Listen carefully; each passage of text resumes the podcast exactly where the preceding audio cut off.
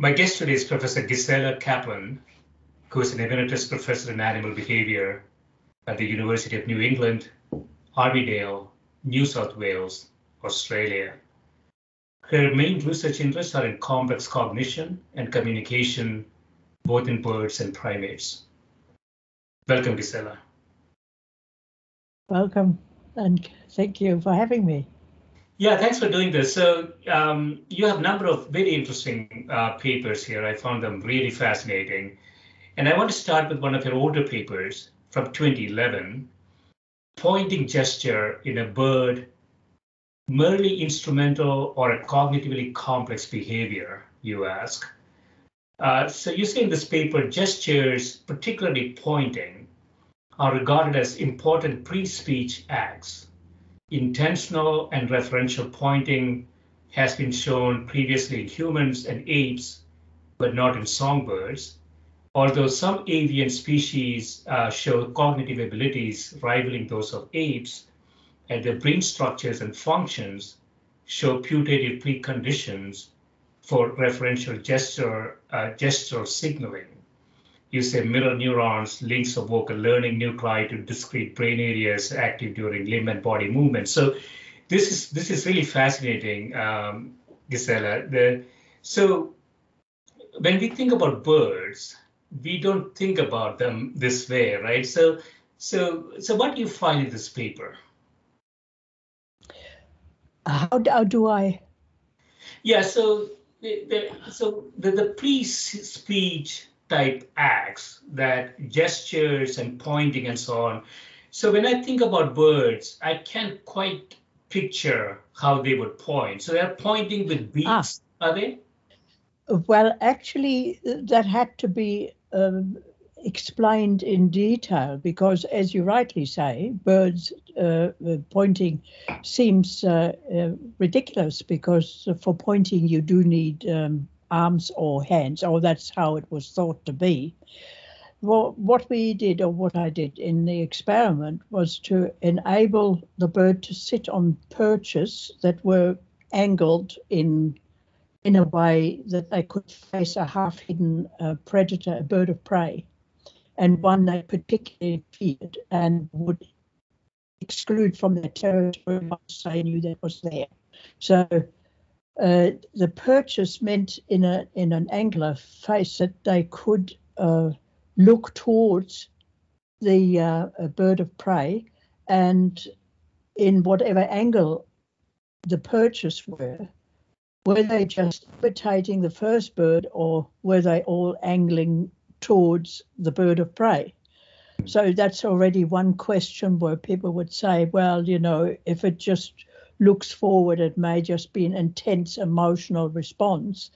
Uh, but if they're all angled in a different way on their perch and they all look towards that point where the bird of prey sits, then or, or stands, then that's clearly directed towards that bird of prey, not just intentionally looking forward, because I could do that with their uh, just moving their head.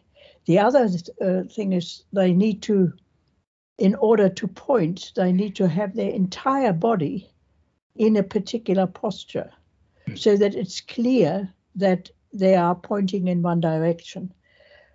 But of course, the very act of pointing is something that goes into theory of mind and was not thought to be possible for for birds at all.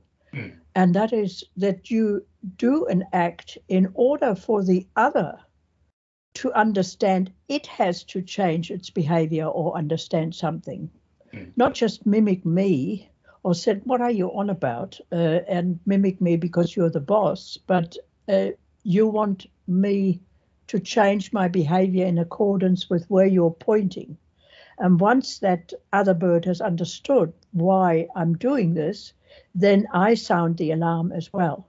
So the interesting part was that they looked, then the next bird flew in and also looked, adopted the posture appropriate to the angle to where the bird of prey was, and then started alarm calling as well. Hmm. And the final proof was that the last bird that arrived within that family didn't alarm call. because it didn't have to inform anybody else. The information so it was the end of the light. So it was achieved, and then all the birds started uh, preparing for an attack. And magpies are not afraid, like many of the corvidae. They uh, uh, they are the police in the bush, and they will uh, try to get that predator out of the bush. So they are of great use to many other birds as well. But that had never been uh, reported because, as you rightly said in the beginning, it's a, a pre-speech act or has been considered to be a bridge gesture has been considered a bridge to speech in, in human species and in great apes. So, yeah, so the, the body posture, as you say, is quite important here, right? So um, the birds have their eyes on both sides of their their head, unlike exactly. us. Exactly. And, and so it, it's really difficult. Well, I don't know if it's difficult, but it is different to to really say where they're looking, right? Well, uh, that's an interesting point. I'm glad you raised that. Yes, uh, birds have laterally placed eyes. So if they point their beak at the bird of prey that's about eight meters away, they can't actually see that bird clearly. Yeah. They can only see it either by turning their head to the uh, left or to the right and uh, by inspecting it with one eye at a time. So the focal point or sharpness in front of the beak is only a couple of meters and that's suitable for um, feeding, but certainly uh, won't reveal the predator if they do that. So again, you know, they're doing an act that doesn't make that object clearer to them, but makes it clear where it is. So it's a locational thing. So they obviously have to have seen it first by inspecting it uh, either with the left or the right. Mm. And, then, and, and, and as you mentioned, sort of a societal communication aspects here. The first one arriving, doing something. The second one reinforcing it. Yes. And third one, or determining that the information is already readily available. Yeah. He doesn't have to do it. So it, it is more of a societal thing, isn't it? It's not just one bird doing it.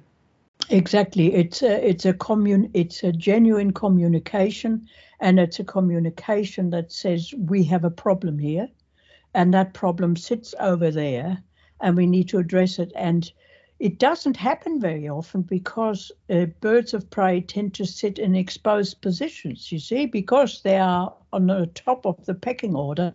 They don't need to hide, actually. So uh, it's rare that a bird of prey will sit under a bush or be half occluded uh, to the visual field. But the bird of prey was sitting there because it had caught something and it didn't want to be interrupted by another bird of prey. So that was the reason.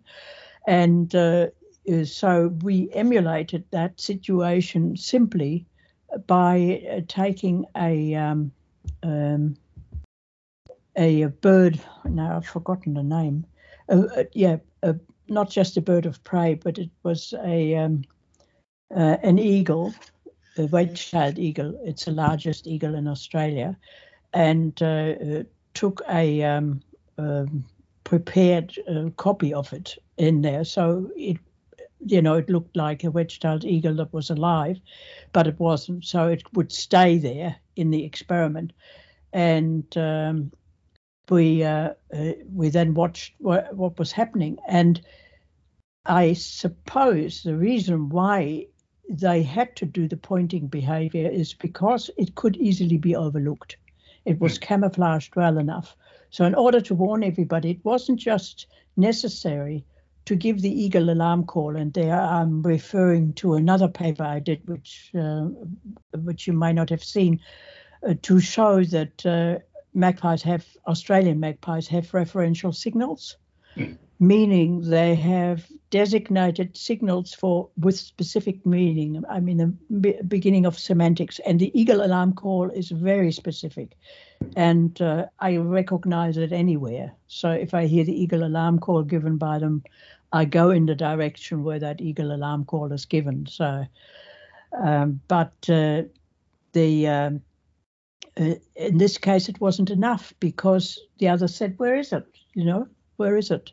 So the pointing was the additional act that made it clear where the bird was. And that was a real risk to be that close to the ground because birds of prey um, are usually in the air and they can spot them with uh, one eye. But uh, when they feed on the ground, you see, so uh, having an eagle on the ground close by is not a, a great comfort to them. So there you are.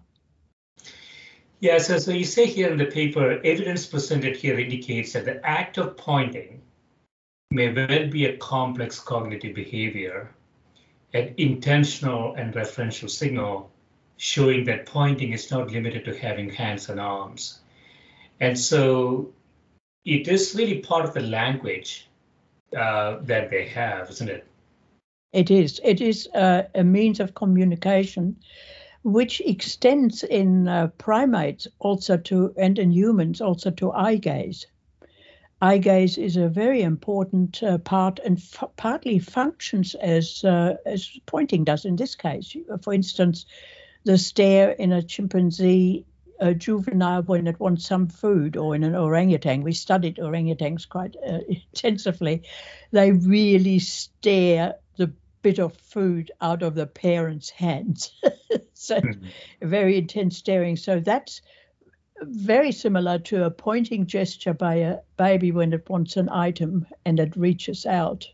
Uh, and sometimes also vocalizes with a little cry of sound that I want this item.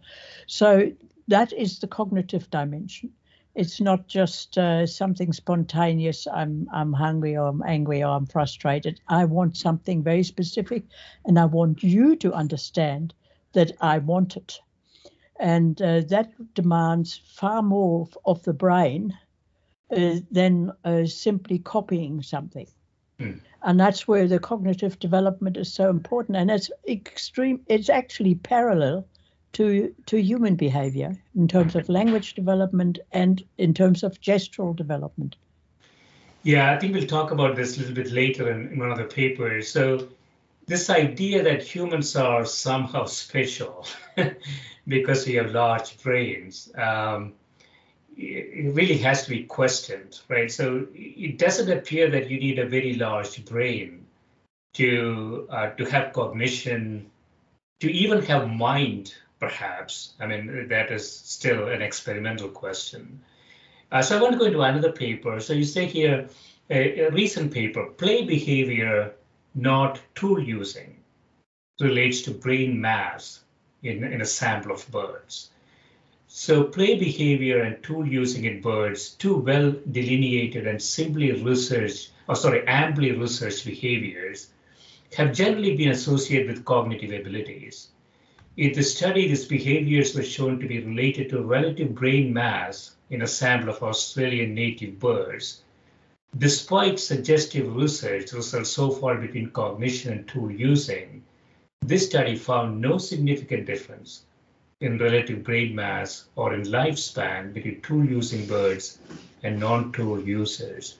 This is counterintuitive for me. Uh, Gisela, you know, the, from a purely engineering perspective, I would have thought that uh, tool making, tool using are very, very complex, complex behaviors.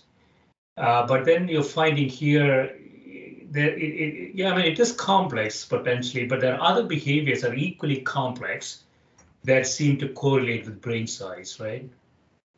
Yes, well, you know, brain size is, of course, a very gross sort of measure.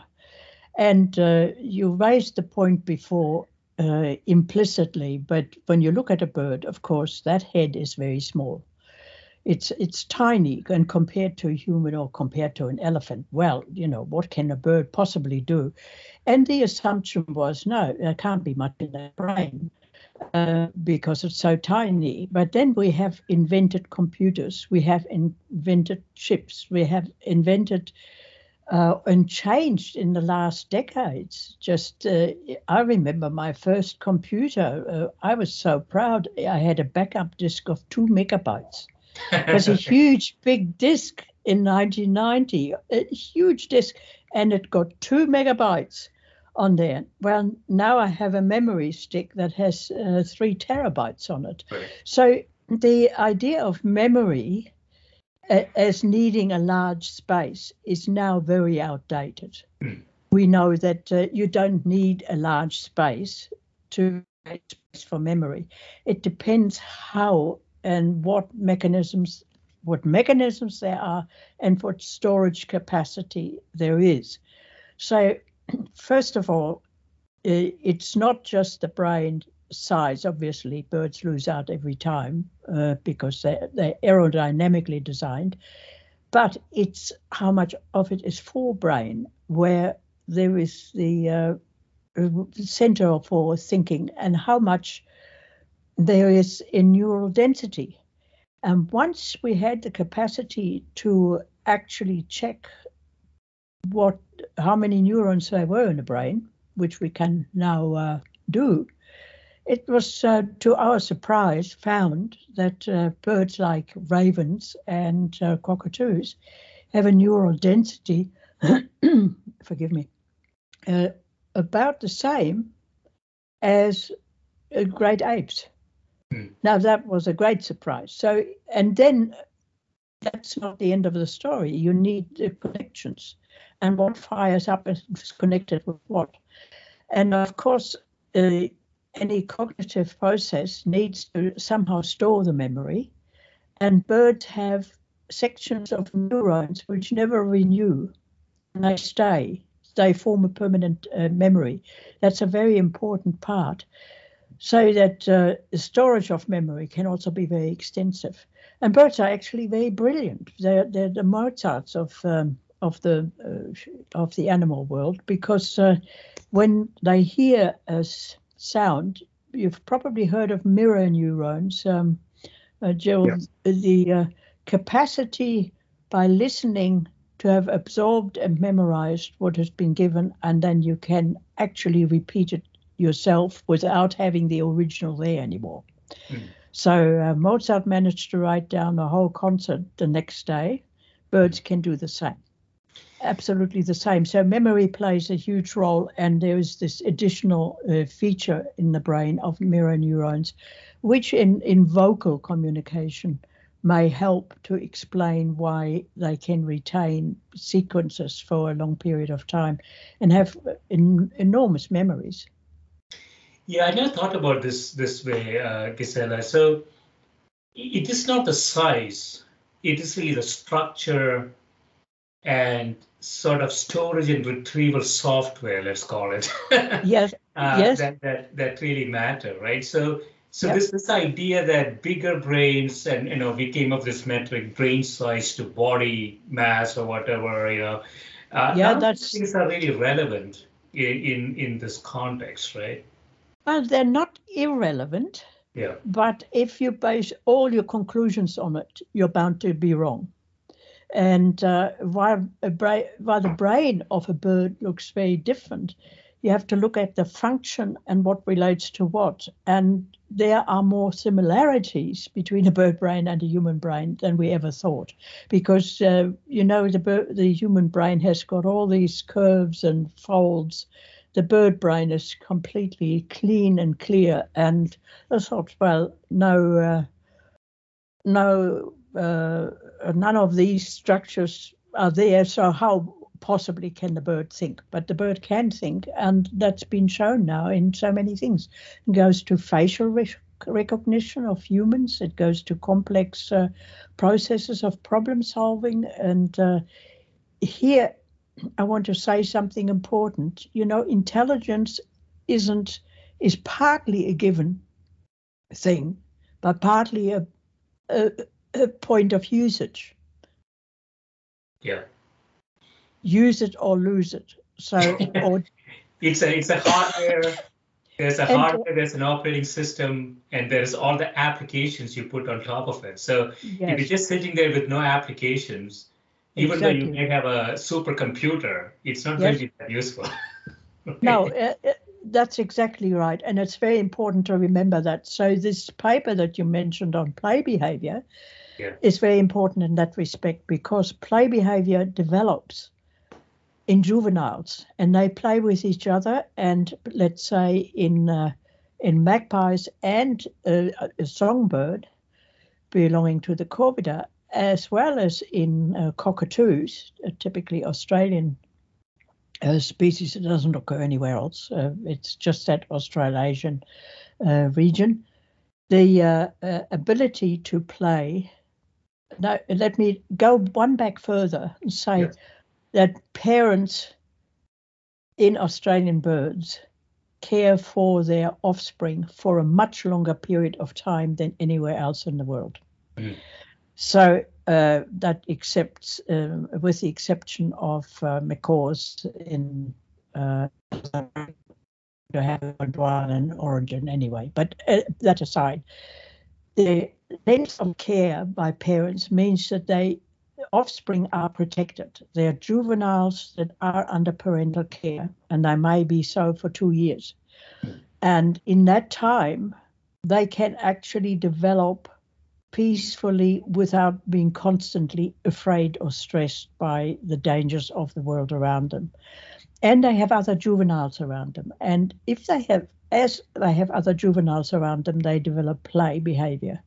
And the play behavior was always uh, has a number of functions attributed to it. But uh, one that I discovered now is that we, you know, the correlation, of course, doesn't mean cause and effect, but it does mean those that play a lot actually have larger brains. Hmm. Yeah, I mean, it makes a it makes a lot of intuitive sense. I mean, uh, playing requires a lot of skills. I mean, you need to play with somebody else. There's sort of uncertainty. You have to be able to sort of predict what the other individuals are going to do in some sense. So there's a lot of thinking going on in, in social play, I would imagine, right? Well, I'm glad you mentioned social play because uh, usually we categorize play as solo play, um, object, and and uh, the least number of uh, species worldwide other than humans engage in social play. So that's considered the highest form of play. And you're absolutely right. You have to think, A, you have to agree that this is make believe. So if you attack the other, no harm will actually come to you. When it begins to be painful, the other party will voluntarily stop so that you can actually enjoy the game. But as you know from uh, human play, sort of, let's say hide and seek, you go boo and the child for that moment is actually frightened and sometimes screams. So what happens is that uh, the responses for fear responses or stress responses go peak, actually peak. But because it's identified as play, that stress hormone, corticosterone in the case of birds, goes down very quickly. And managing stress is a huge survival a skill and aid and is likely to lead to a longer life if you can do that, you see, because if you stray, stay stressed, you don't make good decisions. So we know that play in that moment has a beneficial effect on the individual in terms of its responses to stress. It reduces stress and it increases pleasure.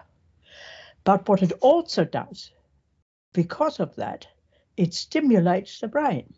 So brain growth is probably maximized if you play. Doesn't mean that you know it causes the, the brain size, but it put, fulfills the potential to maximize that, and it actually also helps survival and long life because uh, the in that period you've learned how to deal with stress. Yes, I want to touch on this, uh, the, the, thing that you mentioned, uh, Gisela. So, uh, Australian birds, you said the parents actually protect the, the children longer. So they have a safer environment to grow in, a safer environment to play in, so to speak, and, and develop um, develop further. Um, I just I'll take a quick tangent, uh, Gisela. So it has implications for humans too. Um, I mean, you know, we are struggling in the US, for example, with many policy choices where uh, kids don't have a safe environment, they cannot develop, they cannot play, you know, and it all adds up to the uh, to, to, later outcomes uh, for these kids, right? So uh, the the broader theme I think here is that all animals, including humans, have this requirement to to actually experiment in a safe environment early on for them to, to really develop. If that environment doesn't exist, then you are a different different individual uh, when you grow up.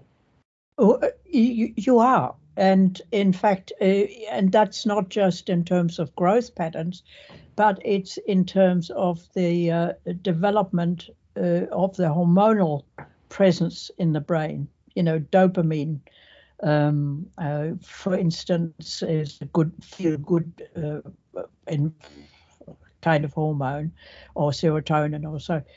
But uh, they have been shown to in, in deprived children or in drug addicts to reduce in size the dopamine centers and uh, there are certain things and then the individuals end up depressed and asocial and and a whole host of consequences are there. Uh, so yes play is very important and social play meant face to face doesn't mean sitting on a computer game.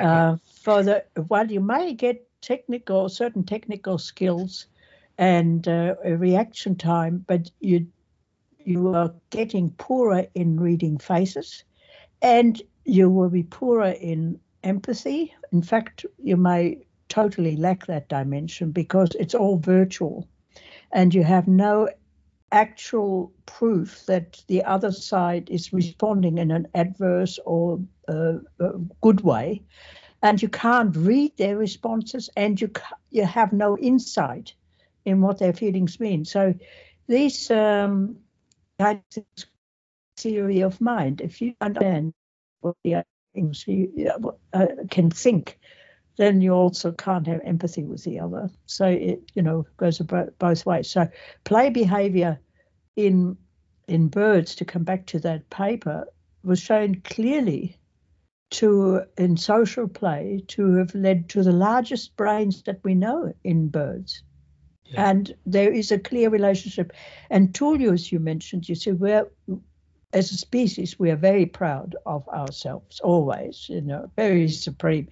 and uh, uh, we consider tool use as one, humans, the tool users. And that was always considered unique to humans. And there are many qualities that were considered unique to humans, which turned out to be incorrect because in evolution, things do happen gradually and um, but uh, I, as far as I remember, the human brain did not enlarge after they started using tools. So, uh, you know, of course, it doesn't say whether the neural density didn't increase or the connectivity didn't increase, but the brain didn't, the size didn't increase after that. So, we have attributed something to tool use, which may be a byproduct of many other things. And part of that is how the individual can be treated in development. You see, there's something unique about birds versus mammals.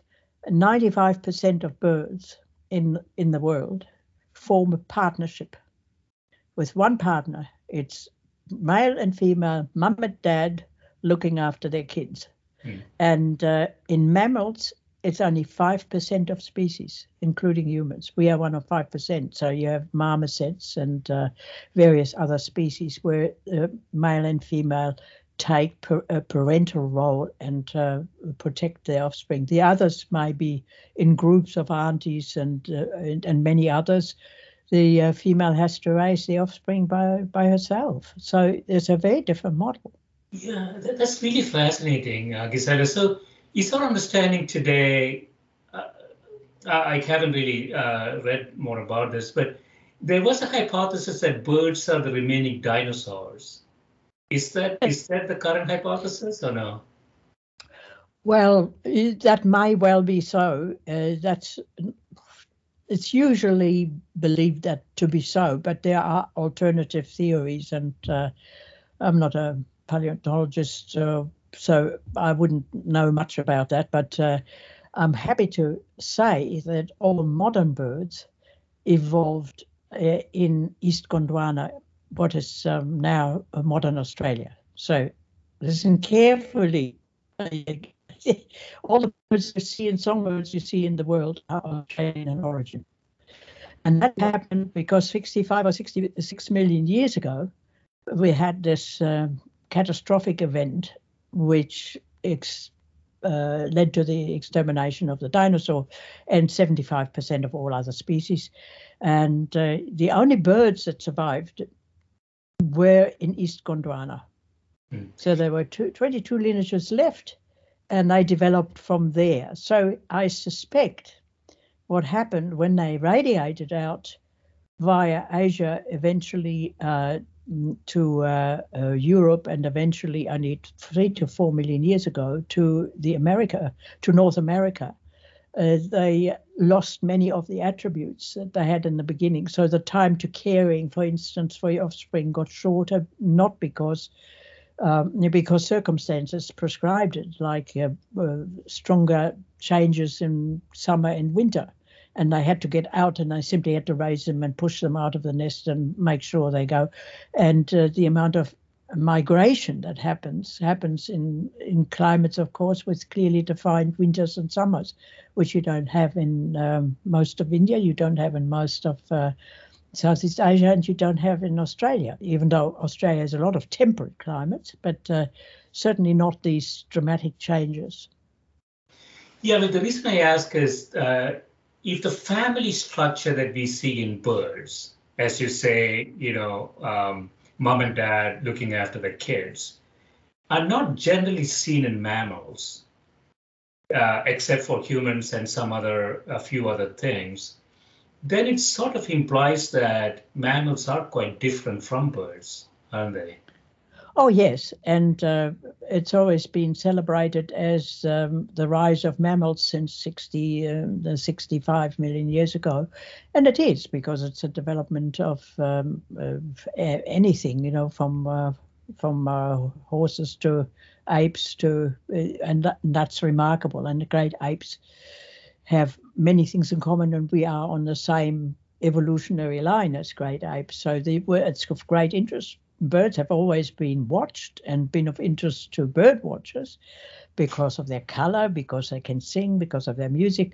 But um, to put them back into the evolutionary scene and in terms of intelligence, that there is a complete, I mean, they, there are 300 million years of difference between human and, and bird evolution.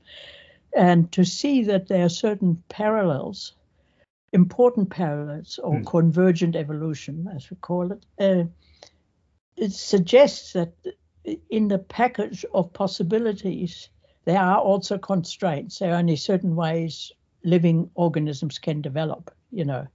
And um, I think it's important to remember that that all other organisms can also develop in a trajectory that leads to very similar outcomes as in humans. And I think crucial in this bird development, especially because I can follow this here in Australia from, from the point of view of evolution, uh, that I state that the model of parenthood has been a strong survival aid. So it has remained, and this has remained in most of the world. Many other things have fallen apart.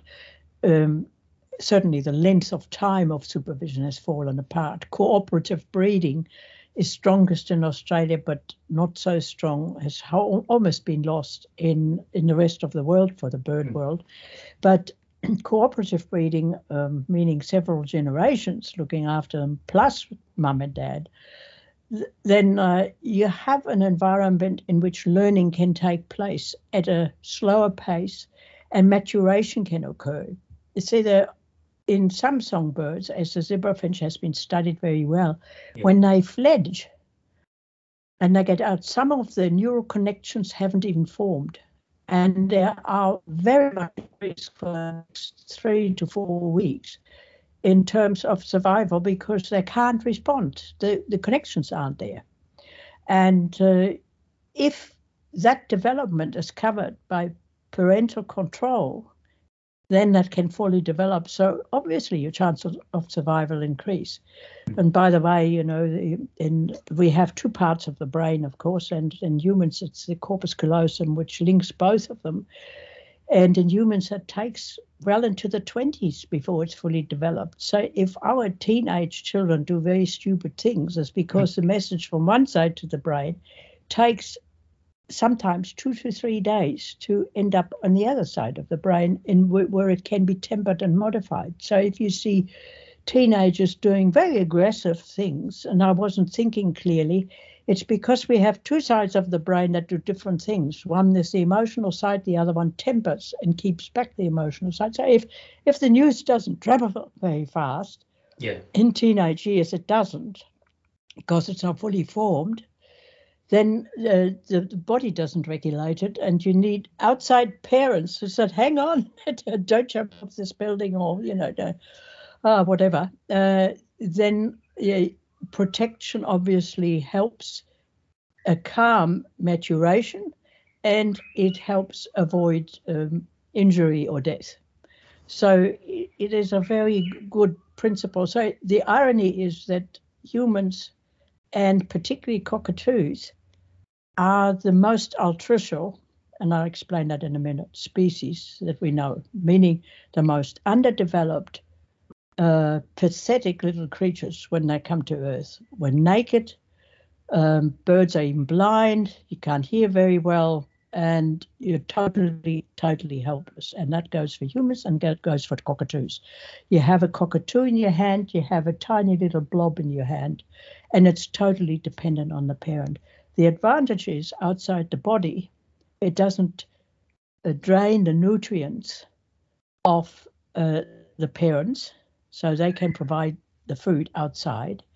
And if they are there to protect you, they can develop much further than is possible, let's say, inside an egg um, and uh, in, in other ways when you get fully furred individuals out. So the possibilities for further development are increased, but only if you have the safeguards of parents who are both clever enough to get enough food for nutrients to keep their chicks alive.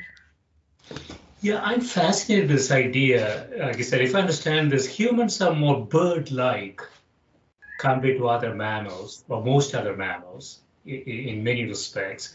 Is it because we, when we set off, let's say 100,000, 200,000, 300,000 years ago, we observed birds and learned from them? I mean, I mean, why are the humans different? Why are humans different from from other mammals who don't seem to have this type of an organizational structure like birds do? The organizational structure, well, we live in pairs. We live in social groups. So that's very similar. And uh, whether they have anything to do with each other, but as I said, you know, in nature, the, the package of opportunities in which direction uh, organisms can develop may have its own constraints. So, you know, you don't get uh, individuals with seven heads, the maximum is one.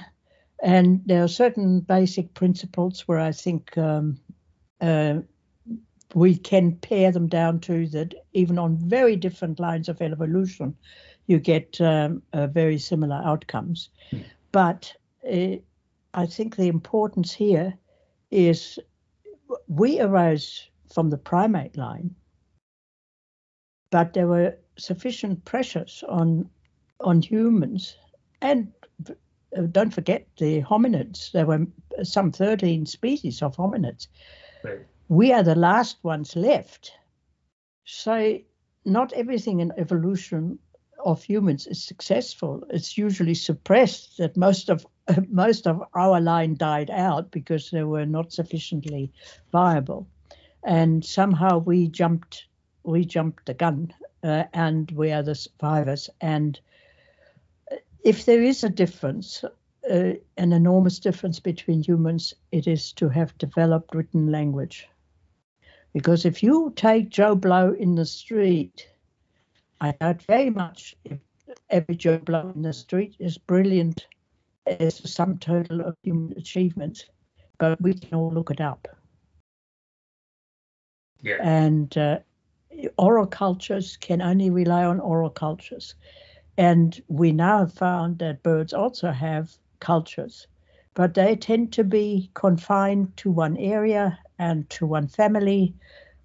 Uh, the same is in cetaceans like uh, dolphins and whales and killer whales was shown that a technique of getting uh, seals off the coast, I think of Patagonia, uh, was invented by one female who's taught all her offspring so that entire pod knows how to do it, but it's not been invented anywhere else and it hasn't mm-hmm. traveled. We're very good in that communication and in writing it down. So it spreads to the whole world. But incidental knowledge can also spread amongst birds. I don't know whether you've ever heard that funny story of the blue tits in England.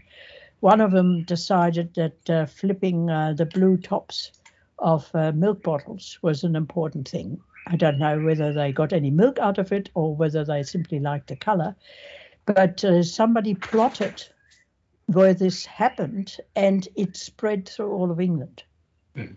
So the bottle top uh, blue tit uh, thieves um, then occurred through England. So that's possible too. So culture can travel and can probably travel better in birds than in any other species because they can fly. They can, yeah, they can fly. Perhaps there is a bird Google that we are not really aware of yet. Um, well, uh, the bird Google is uh, migration, and I am very worried about the current concepts, some current concepts of conservation that call every species that occurs that hasn't been there before is invasive. Now, if you take that ad absurdum, you'd have to say all the birds would have had to stay in Australia, and every bird that ever migrated out to Southeast Asia or uh, Southeast uh, East Asia and uh, onto Europe is invasive and should have been killed uh, because it's invasive. So the amount of travel and speciation has been part of the process of evolution, and it, it becomes sort of a funny double bind because we have populations that are locally almost extinct and have flourished somewhere else. And somewhere else they're seen as a pest and uh, eradicated. So we have a very strange sense of uh, evolution being something static. This is the here and now, and this is how it's got to be, and that's uh, how it has to stay. It's always been dynamic. The yeah. same we assume of the brain, uh, that it's uh, uh, static no, it's totally dynamic. You know, you had, uh, I remember you had Lesley Rogers uh, on one of your podcasts. She showed for the first time that an external event can even change the brain function. And that was just input on light on a certain day, and they were they came out when they hatched, they came out lateralized or non lateralized, and that changed their entire life history. Just that fact. So, we as organisms, and that goes for every living organism, respond strongly to the environment, be that light, be that sound, be that uh, temperature. Temperature is now very, very important because some um, species like crocodiles and uh, turtles, eggs are hatching in different uh, uh, sex according to temperature, over 32 or under 32. And um, say if we don't get this right in terms of climate change, we could lose species worldwide in a in a jiffy because they can't reproduce, uh, or they only produce males. But um, the the idea of flexibility is uh, one of the greatest achievements for all living organisms. And in birds, in particular songbirds, and in parrots, it's uh, as in humans, it's interesting that they are lifelong learners amongst them. Yeah. That means you can learn until you're 70 or 80, and that goes for a cockatoo. I've got a cockatoo that's in his best men's years. He's 50 now. he still learns new words. still going, yeah. So initial conditions matter a lot, and this is not well appreciated. Um, in, in all species, initial conditions matter a lot. So, so I want to touch on one other uh, paper that you have, recent paper, long-term attachments and complex cognition in birds and humans are linked to you say pre-reproductive pro-sociality and cooperation, uh, constructing hypothesis. So you say human pro-sociality has often been regarded as an important step towards the capacity for empathy, to think of others in compassionate and caring ways. This ability in turn is related to social attachment. Many writers have rightly argued that in order to understand the biology and evolution of social attachment, a comparative approach across many taxa is needed. So pro-sociality has been studied extensively in humans, non-human primates and other uh, and some other mammals, but studies examining developmental stages and pro-sociality in social birds are um, relatively sparse, you say, rather recent date, and an altogether understudied area in avian behavior and biology. So again, you know, think about uh, birds, we don't think about it this way, right? So because we haven't spent enough time studying them, I guess. So, but but it's all there, you say, very similar that. Well, again, uh, your comparisons. Uh, uh, pro-sociality is now a very important um, subject in uh, in psychology in humans, and that concerns age groups of 13 to 16 in particular, but it can extend either way by a couple of years. So it's a development of a pro social attitude towards others, being interested in others for their own sake and uh, being kind to others without needing some reward for it. So, you know, it's not favor doing and you owe me some. So it's a very different level and it's a level of friendship. And the interesting part in this is that in human behavior and um, assortative mating, it's called, you, you tend to marry somebody. Good marriages are those which are where male and female are very similar in their family backgrounds, in their beliefs, and uh, and so forth. And it has been shown to make a huge difference uh, in success of marriage and uh, most of those go back to a knowledge. Some of them have grown in similar environments, in similar towns. And if we know of childhood sweethearts where they marry each other later, but they may have been in primary school together or in secondary school, or they may have been neighbors and always played together outside. And uh, the same we discovered in birds. And this is very recent. This is very, this is only four years old or so mm. that it was found that they form bonds well before sexual maturity. And this is a hugely important discovery because it was always thought that there was a trigger sexual maturity and they go off and sort of like a robot need to sort of do this and it's genetically driven and so it's not true at all. Birds make uh, choices and so do uh, it's been shown in great apes. There was this case in a chicago zoo where the male was provided with a new female and the old female was taken away because she didn't produce any offspring. They wanted a breeding program and he would never once mate with her. Never once. And they tried everything and that created a new way of thinking. Why would that be? Mm. So obviously, it's not that blind need to copulate. There's something else at play here. And it turns out that it really is personality likes and dislikes that are powerful in determining whether the the partners will get on. And they, when they choose that, they uh, very often bond well before sexual maturity, and the sexual maturity sort of flows into that. You know, it's not uh, something that needs to happen immediately, something that grows naturally, and then they stay together for life. So they're monogamous species that, as far as we know, are monogamous, like uh, the cockatoos. They don't produce more than three, four offspring usually in a lifetime. And they look after them very well. Their survival rate of the offspring is very high and they stay together for as many as 60 years now. How many humans can say that these days? so yeah, it's it's really fascinating, uh, Gisela. So pre-reproductive bonding and yeah. pro-sociality, you say here, you know, I was thinking as you were talking, it's a bit of a slippery slope here. So uh, in some South Asian cultures, you know, um, uh, kids are sort of set set up very early to be married, and in certain aspects, you know, as you know, there is, you know, there's signs to arranged marriages and so on and so forth. Uh, and I wondered if, you know, there is there is a there's a slippery slope there, isn't it? I mean, uh, and, yeah, go ahead. I mean, I don't, I wouldn't have liked to have my marriage arranged, to tell you quite uh, uh, clearly, because my views of my parents were sharply discrepant. So I would never have trusted my parents to find a partner for me that was appropriate for me. However, it, there is plenty of evidence.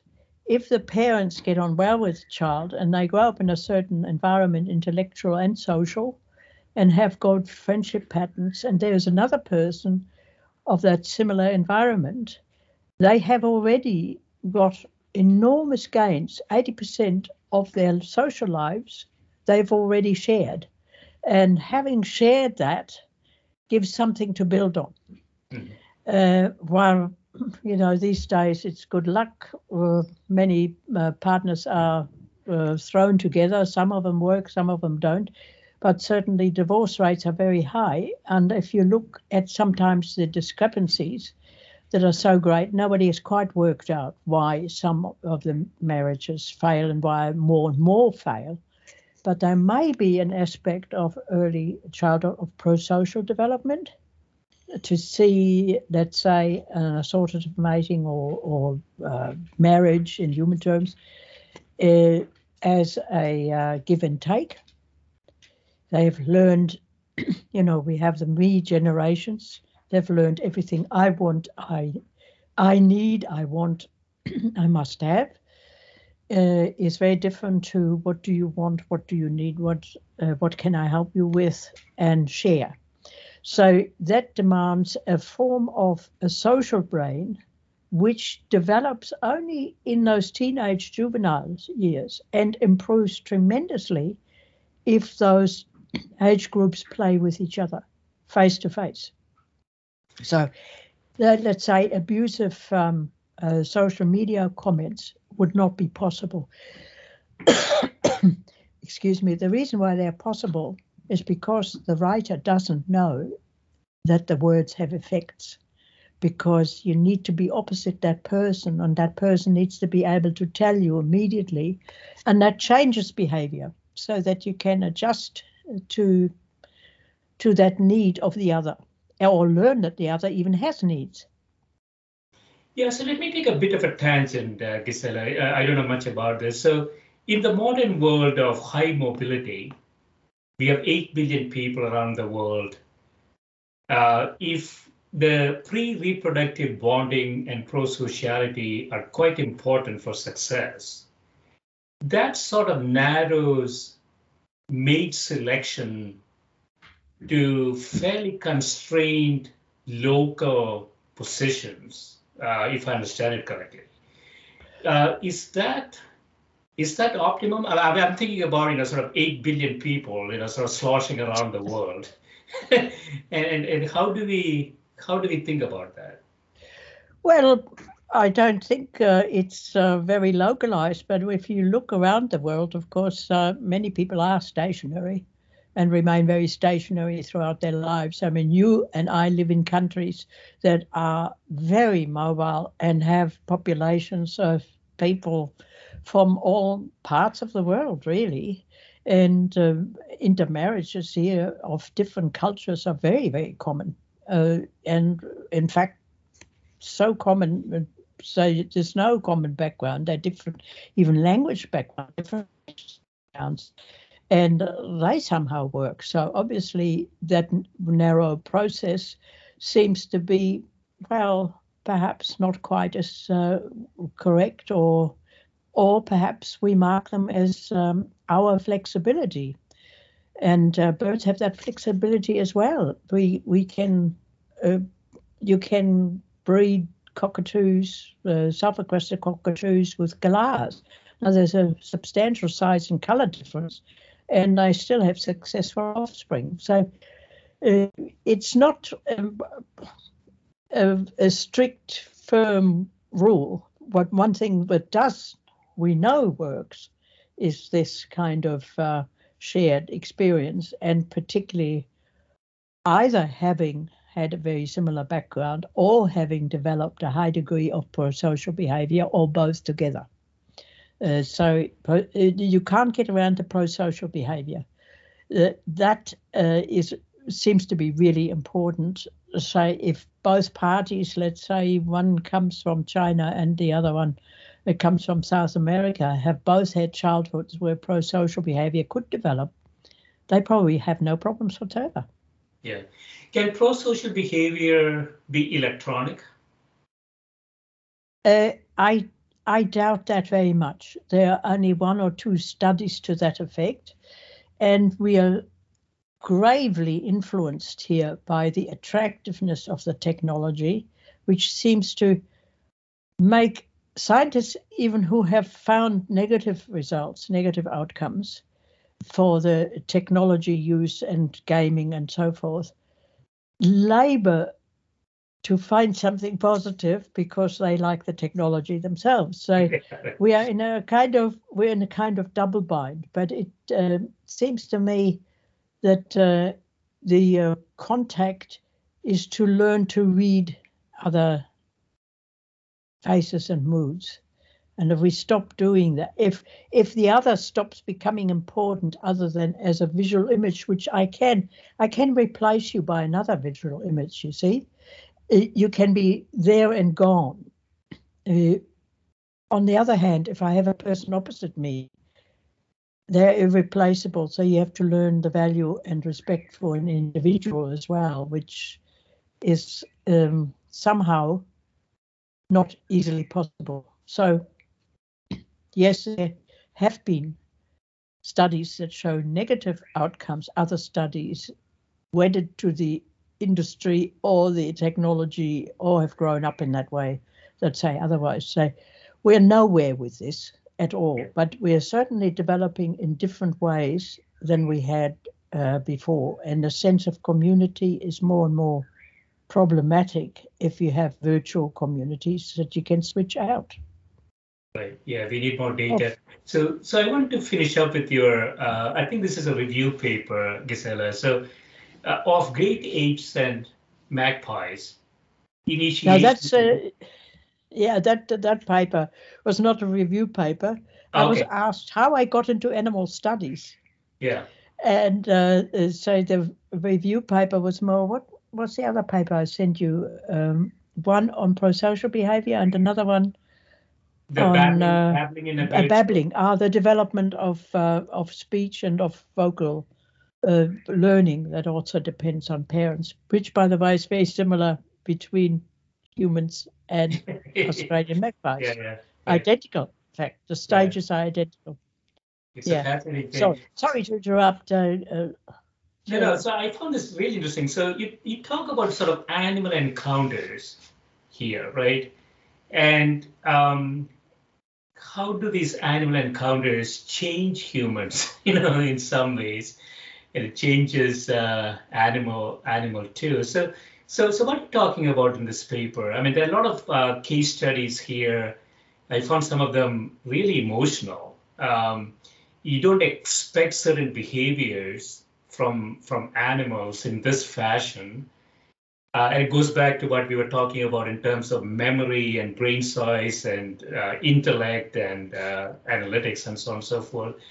Um, but we find a lot of surprises here, right, in this in this encounters. Yes, and these encounters uh, I've been privy to. That was in the uh, Primatological Society. We had an international conference, and uh, the conference organizer set aside a round uh, table discussion on the topic: Did we ever have uh, an epiphany, an unusual event with an animal? That determined what we were doing in future or how we were thinking in future. And that discussion went on for hours. And most people had such experiences and, of course, have never dared uh, telling anybody about it because uh, that's the anti uh, anti science. If you want to be blown out of uh, the science court tomorrow, it is to admit that you suddenly love and understand an animal. You know, it's it, it's not a scientific basis, but uh, the uh, epiphany is or the special event that happened where the animal reaches out in some way that we understand, but we didn't expect the animal to be capable of doing. Mm.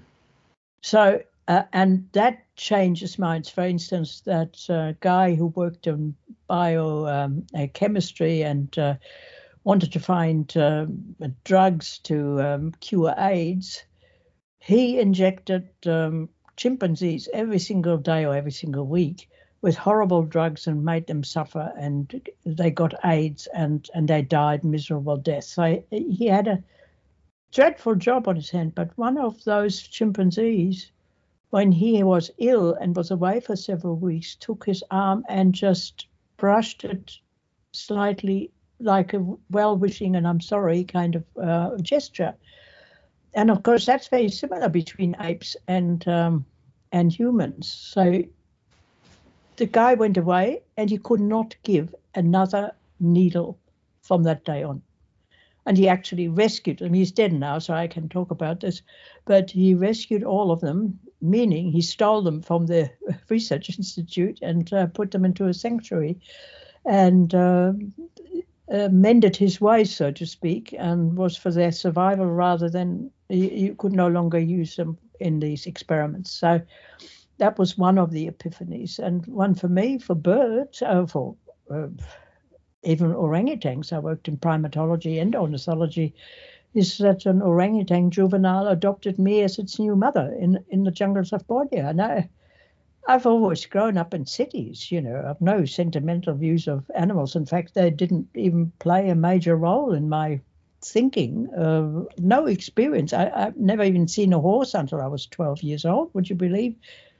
and uh, not a live cow either, because I'm a city, city, city, city person, and uh, heard of a bird in the distance, but that's it. And then you get a juvenile orangutan clamoring up on you. Well, this is this is a bit of something, and I didn't know what to do with it. There was nothing in my past that could tell me how I should respond, what would be a, a nice response. So I just let it happen. And uh, it was an overwhelming experience.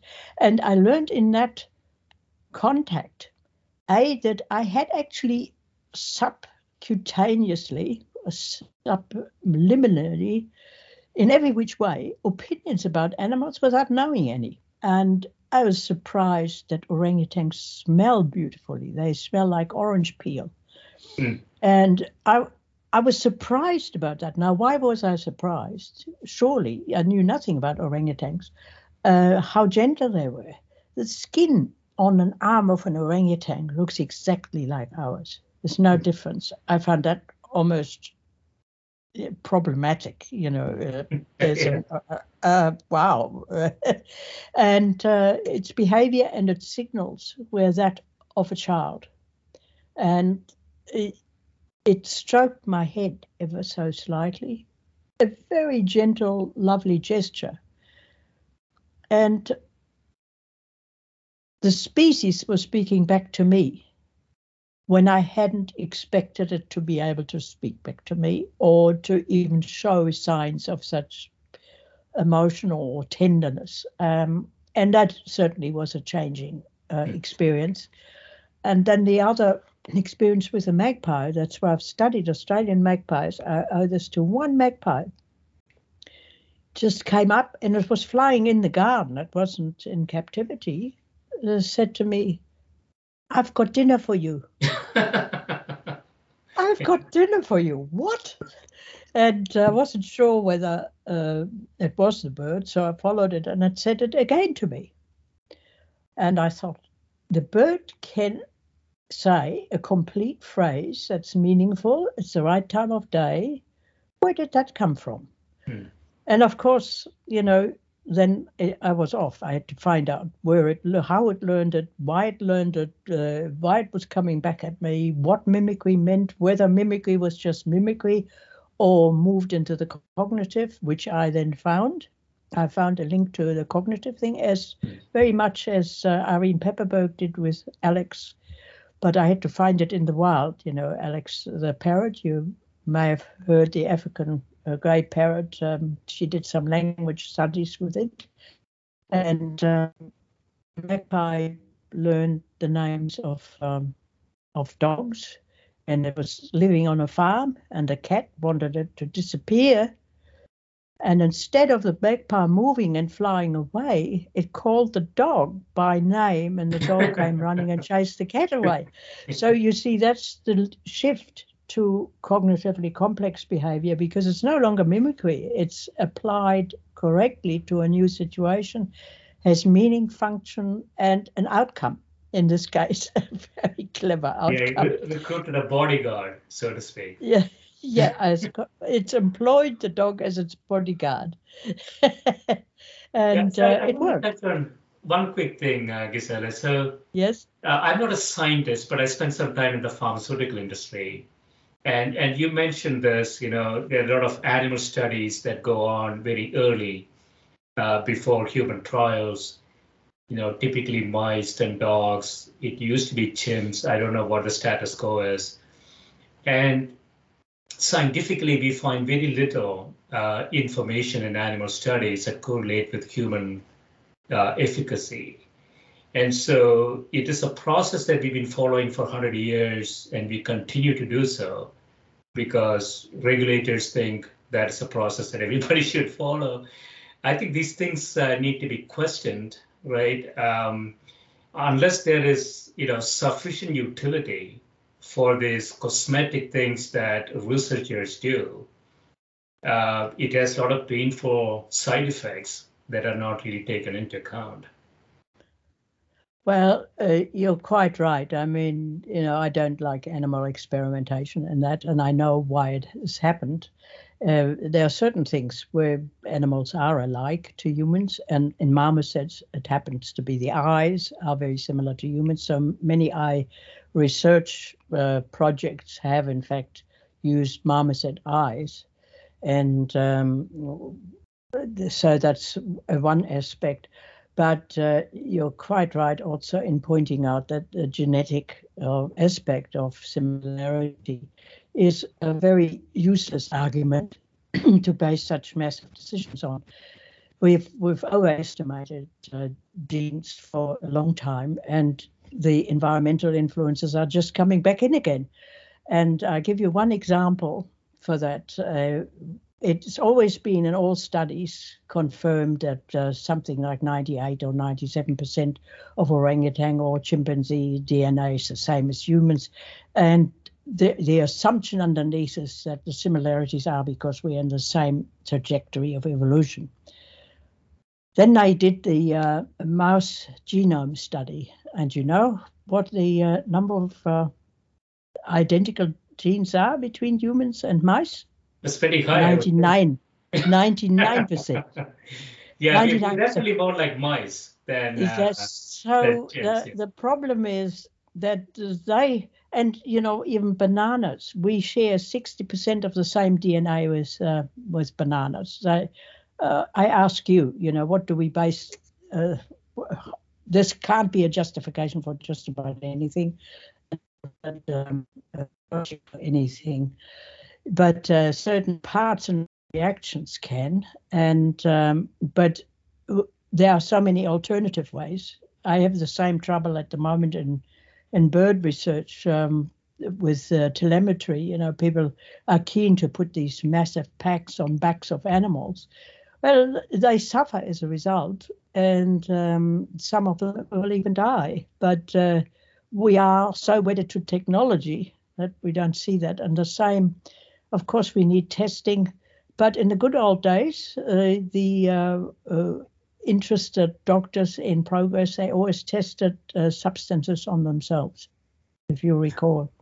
They didn't take animals, and they said, uh, far too far removed from us and we won't know all their reactions. So, you know, I give a cautious but optimistic answer that in future we might uh, develop or rely less and less on animal models. Excellent. Yeah, this has been great, Gisela. Thanks so much for spending time with me. well, thank you very much. It was interesting the way you developed it too. Thank you. I was trying to look for a word for taxonomy, uh, uh, uh, and I was trying to look for another word uh, for taxidermic studies because I thought some people may not understand what that is. Uh, if you want to insert the word taxidermic, because we use taxidermic eagles, they were the exact replica of the eagles with real feathers and real heads and so forth. Right, so right. you know they're more uh, prepared by people who would have the gift of the gab to do that. But anyway, that was it. Right. I hope yes. this turned out. Do you think that made any sense? I tried to make it simple. Yes, I'll put this together and send you the details once uh, once it's. Oh, okay. That's nice. That's nice. Thanks again. it's very nice. Uh, Thank you. Very uh, nice and intelligent interview. You don't know what I have to put up with sometimes. Thanks uh, again. So that was enjoyable. Thank you so much. Bye. Take care. So what is it now? What time is it now? You're